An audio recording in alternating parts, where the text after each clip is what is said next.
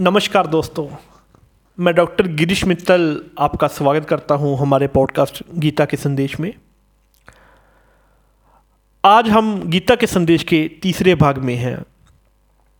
आज हम गीता के संदेश का अध्ययन करेंगे, जो कर्म योग के तत्व पर है। गीता में कहा गया है कि कर्म योग एक तरीका है। जिससे मनुष्य को, अपने कर्मों को नियंत्रित करने का तरीका समझने में मदद मिलती है। कर्म योग के अनुसार हमें दिन भर के कामों को एकाग्रता से करना चाहिए। हमने अपने काम को शुद्ध भावनाओं से करना चाहिए।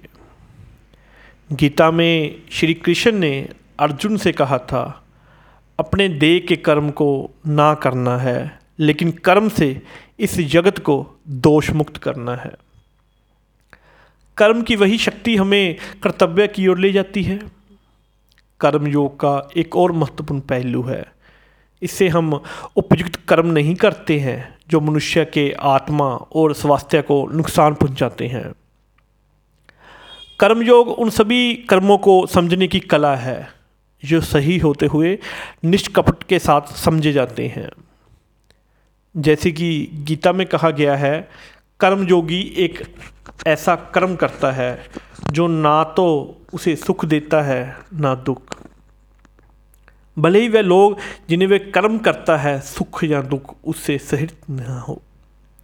इससे हम यह भी समझते हैं कि कर्म योग हमें एक कार्य में सही भावनाओं को रखना और सही दिशा में प्रगति करने की विधि सिखाता है। इसलिए गीता का संदेश है कि हमें कर्म योग का अध्ययन करना चाहिए, जो हमारे कर्तव्य को सही ढंग से निभाने का तरीका समझता है। हमें हमेशा आत्मा को शुद्ध करके एक सफल और खुशहाल जीवन जीने के लिए सच्चे कर्मयोगी बनने का प्रयास करना चाहिए।